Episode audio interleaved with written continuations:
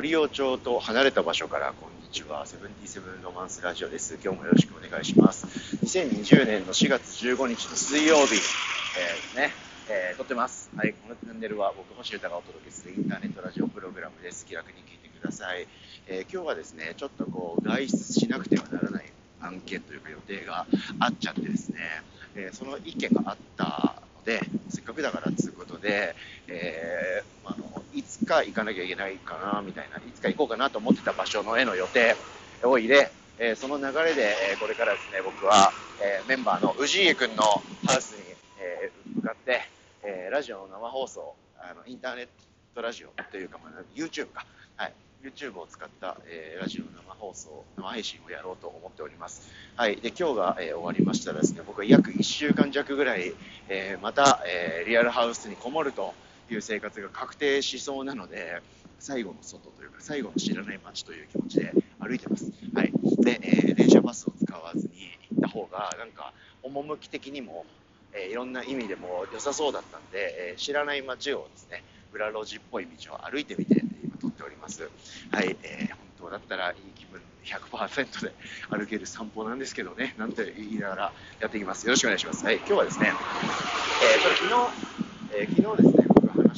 の続きでちょっと同じような気持ちになることがあったので、ここに残しておこうかなと。なんだろう、これって。えー、まあ、気楽な話というか、ミニマリズムというか、え精神の話という気持ちの話なんですけど、初手、初手のハードルの高さの話ですね。ちょっとですね、ちょうどそういうことを感じる話、エピソードがありましたんで、あの話してみたいと思っております。昨日はですね、僕は、え、まあ、自分の体験として、こう、何事もこう、一つ目の、一つ、一手目、うん、一歩目、始める時がすげえ大変なんだみたいな話をしましたよね。はい。でちょうどこう、確定申告と、はい、毎回あの、フリーランスの、えー、人間を毎年悩ませる、あの、確定申告、所得税の確定申告ですね。はい、それについての話を昨日した中で、えー、僕はもう今までとは違うんだと。はい、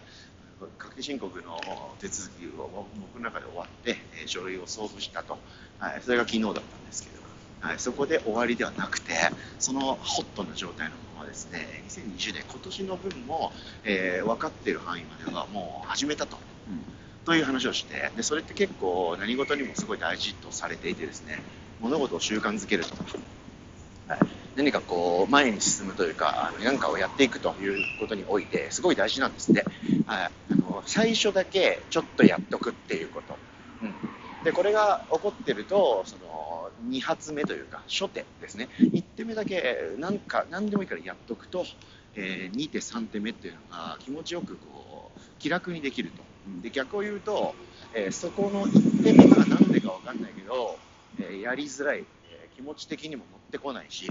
え進まないということがですね、まあ、いろんなことを物事を前進させるとか自分を成長させるのを妨げているような気がするんですよね。というこう前提世の中あるあるって感じだと思うんですけど、はい、で故にですね、え昨日は僕はもう今年からは変わるんだと、うん、強い気持ちで、え前向きな気持ちで、えー、今年の確定申告の2の道の初手をですねで、も昨日もう打ったということで、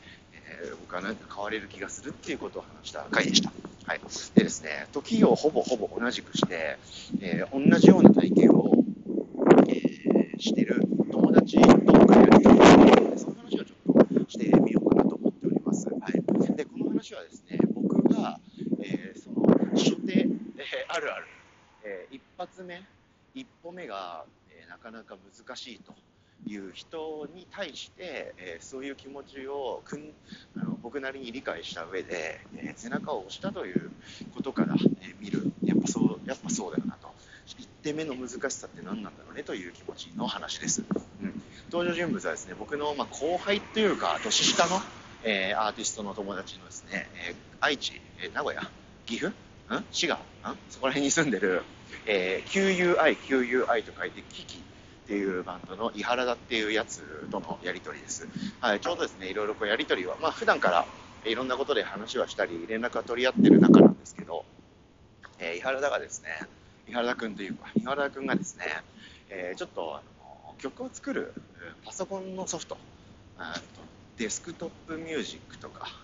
言うんで曲インタパソコン上でコンピューターで曲を作ることを DTM って言ったりするんですね、はい、でそもそもその全体の話としては、えー、DAW って言うんですよ。何の略なんだろう？まあいいや、まあ、DAW ってえー、言われてるんですけど、まあ、DAW とか DAW って言うんですけど、えー、コンピューターを用いた作曲、サウンドデザインとか、はい、そういうようなもののことを DAW って言います。はい、で具体的な行動としては DTM って言うんですけど、まあ、その名前はな大重要ではないんですけど、まあ、それに興味があるし、やってみたいと思ってると。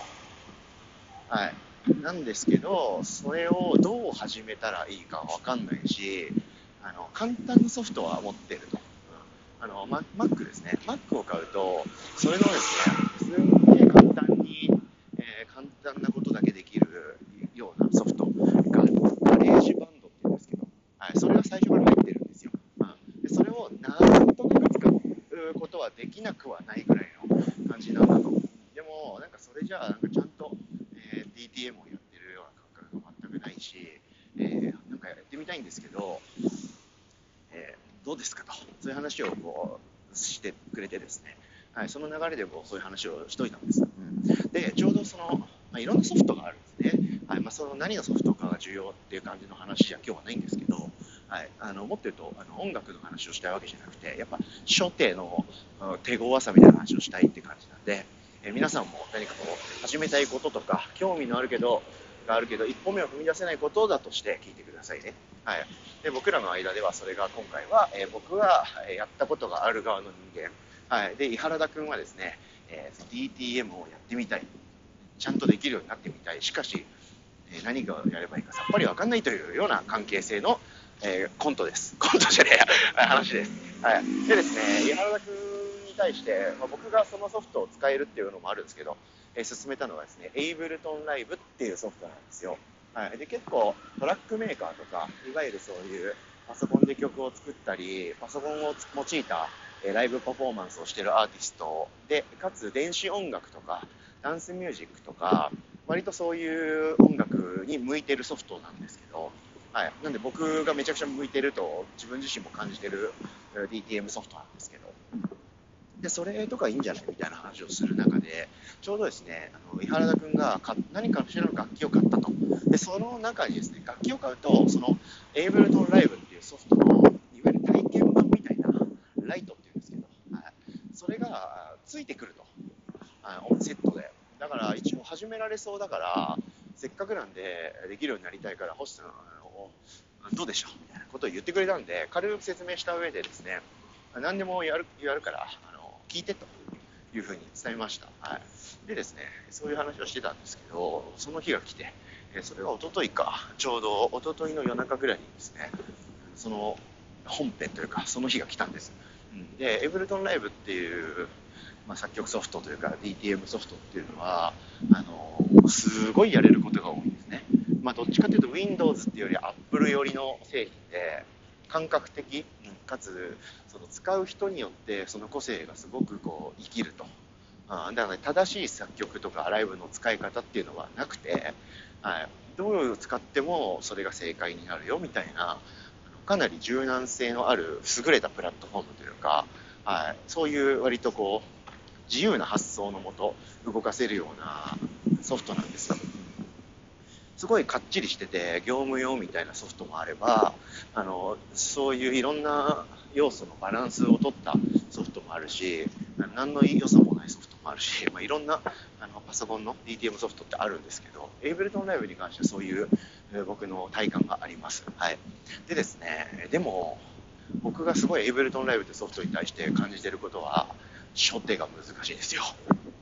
はい。やっぱこれは本当に思うね。初手あるある。難しいがちっていう、はい、難しいんですよ。でその感覚的に動かせるあまりにですね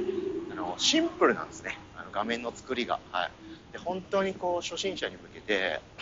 あのそもそもの単語の説明をしてくれたりとか、はい、あとはその DTM そのパソコン音楽のことを知らないどころかパソコンの操作の用語とかってあるじゃないですか、はい、そういうのが分かんない人は、まあまあ、最初に動かせるようになるまで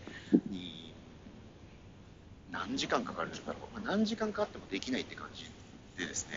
やっぱハードルはまあまあ高いんですよ。あの簡単で感覚的なんですけど、簡単で感覚的なゆえに、0から1の説明書みたいなのが丁寧ではないんですね。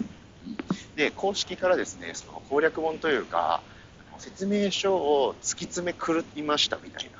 はい、エイブルトンライブでできる全てのことみたいなことが書いてある辞書みたいなのがあ 売ってはいるんですけど、そういうの買ったって、なかなかですよね。うんで、やっぱりソフト買って、無料でその体験版みたいなライトっていうのがついてきてるのに、いきなり分厚い本買うかって言われたら、ほとんどの人は買わないと思うんですけど、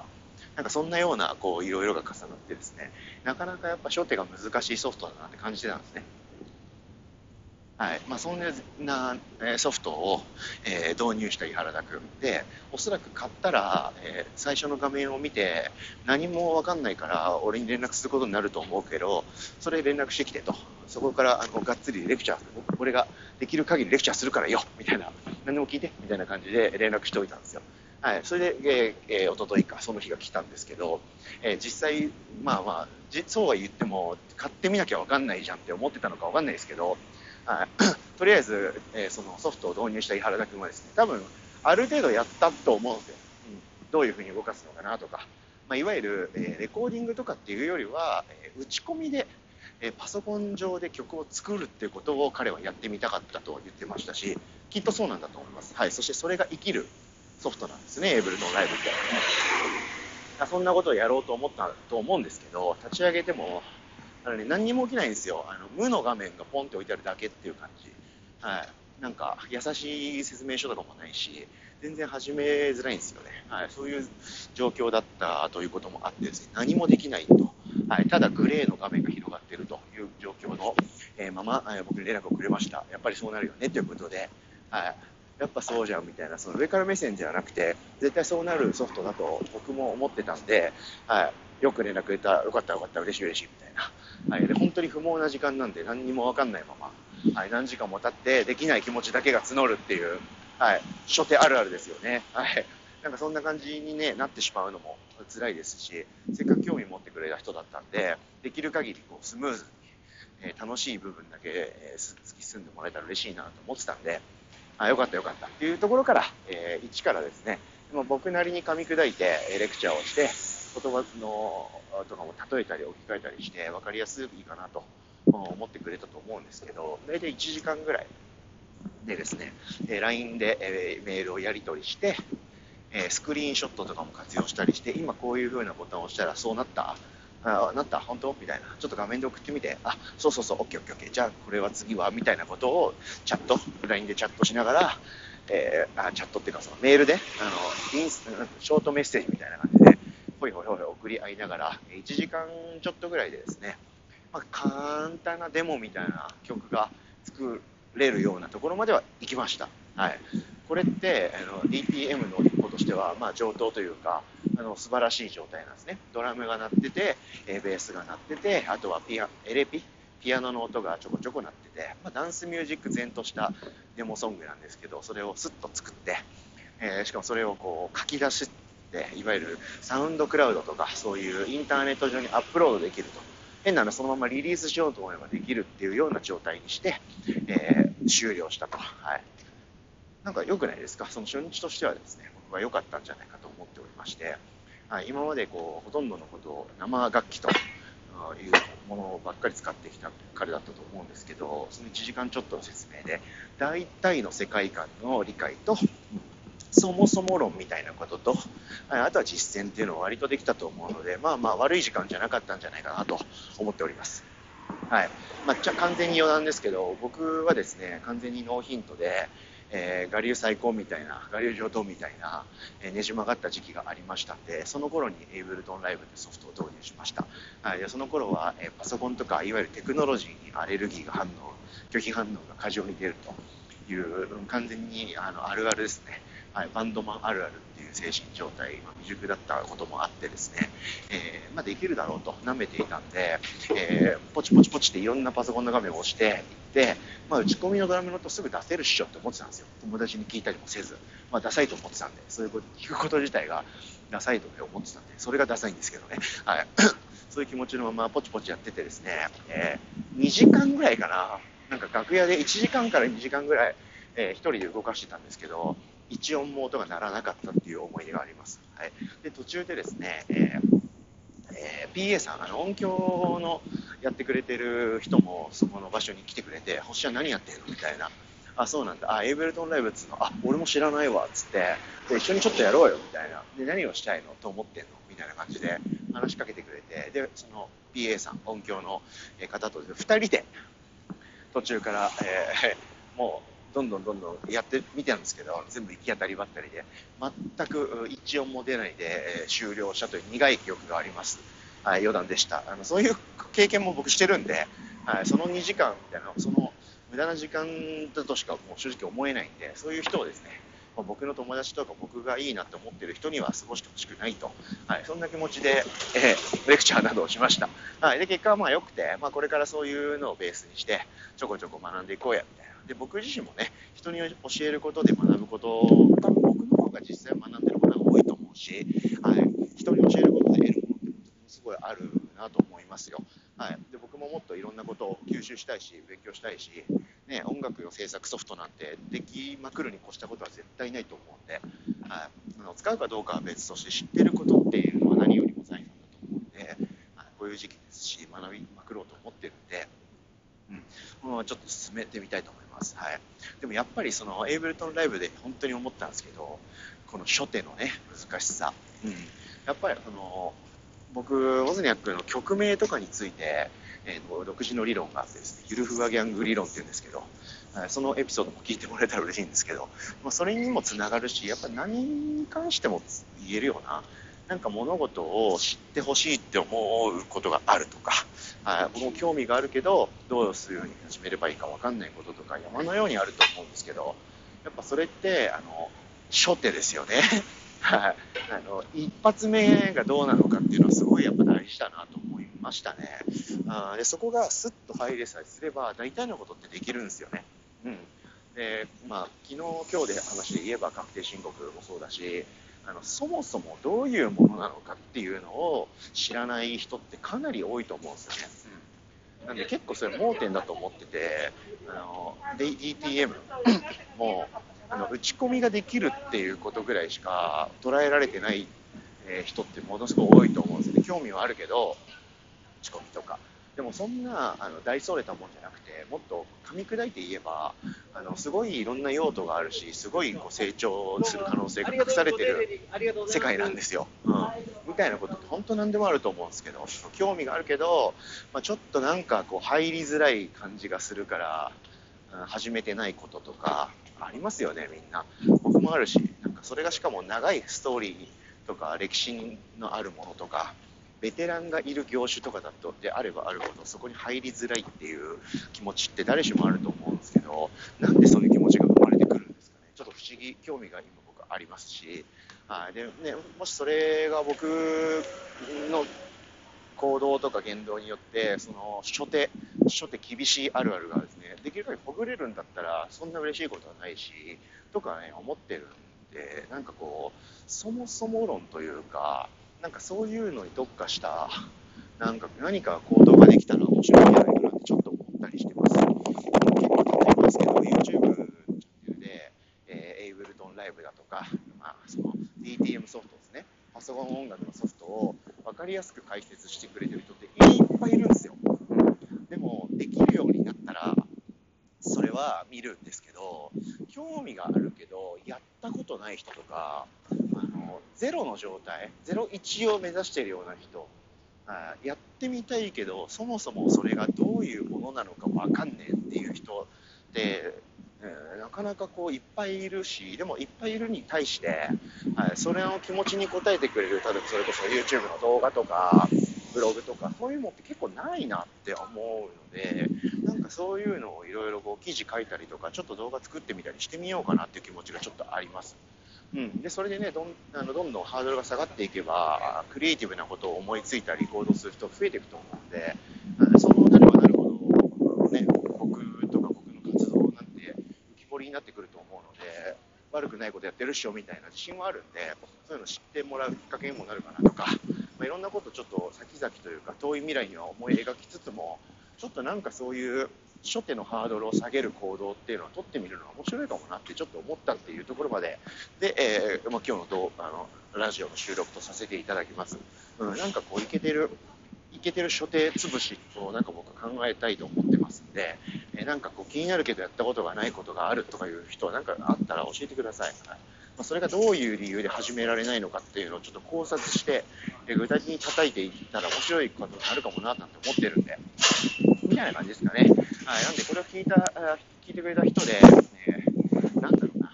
今僕が話せることを、ドラムとか、えー、なんだ、曲作りとか、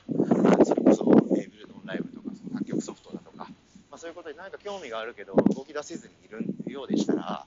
い、もうウェルカム一択なんで、ぜひぜひ僕になんか連絡してみてください。面白いことになると思う、そういう感じで、えー、知らない街から知らない街を歩いて楽しい時間でしたけど、次の場所に着きそうなんで、えー、終わります。はい。えー、2020年の4月15日の水曜日ですね。えー、夕方編のセブンティーセブンのハスラジオでした。それでは皆さん夜もいってらっしゃい。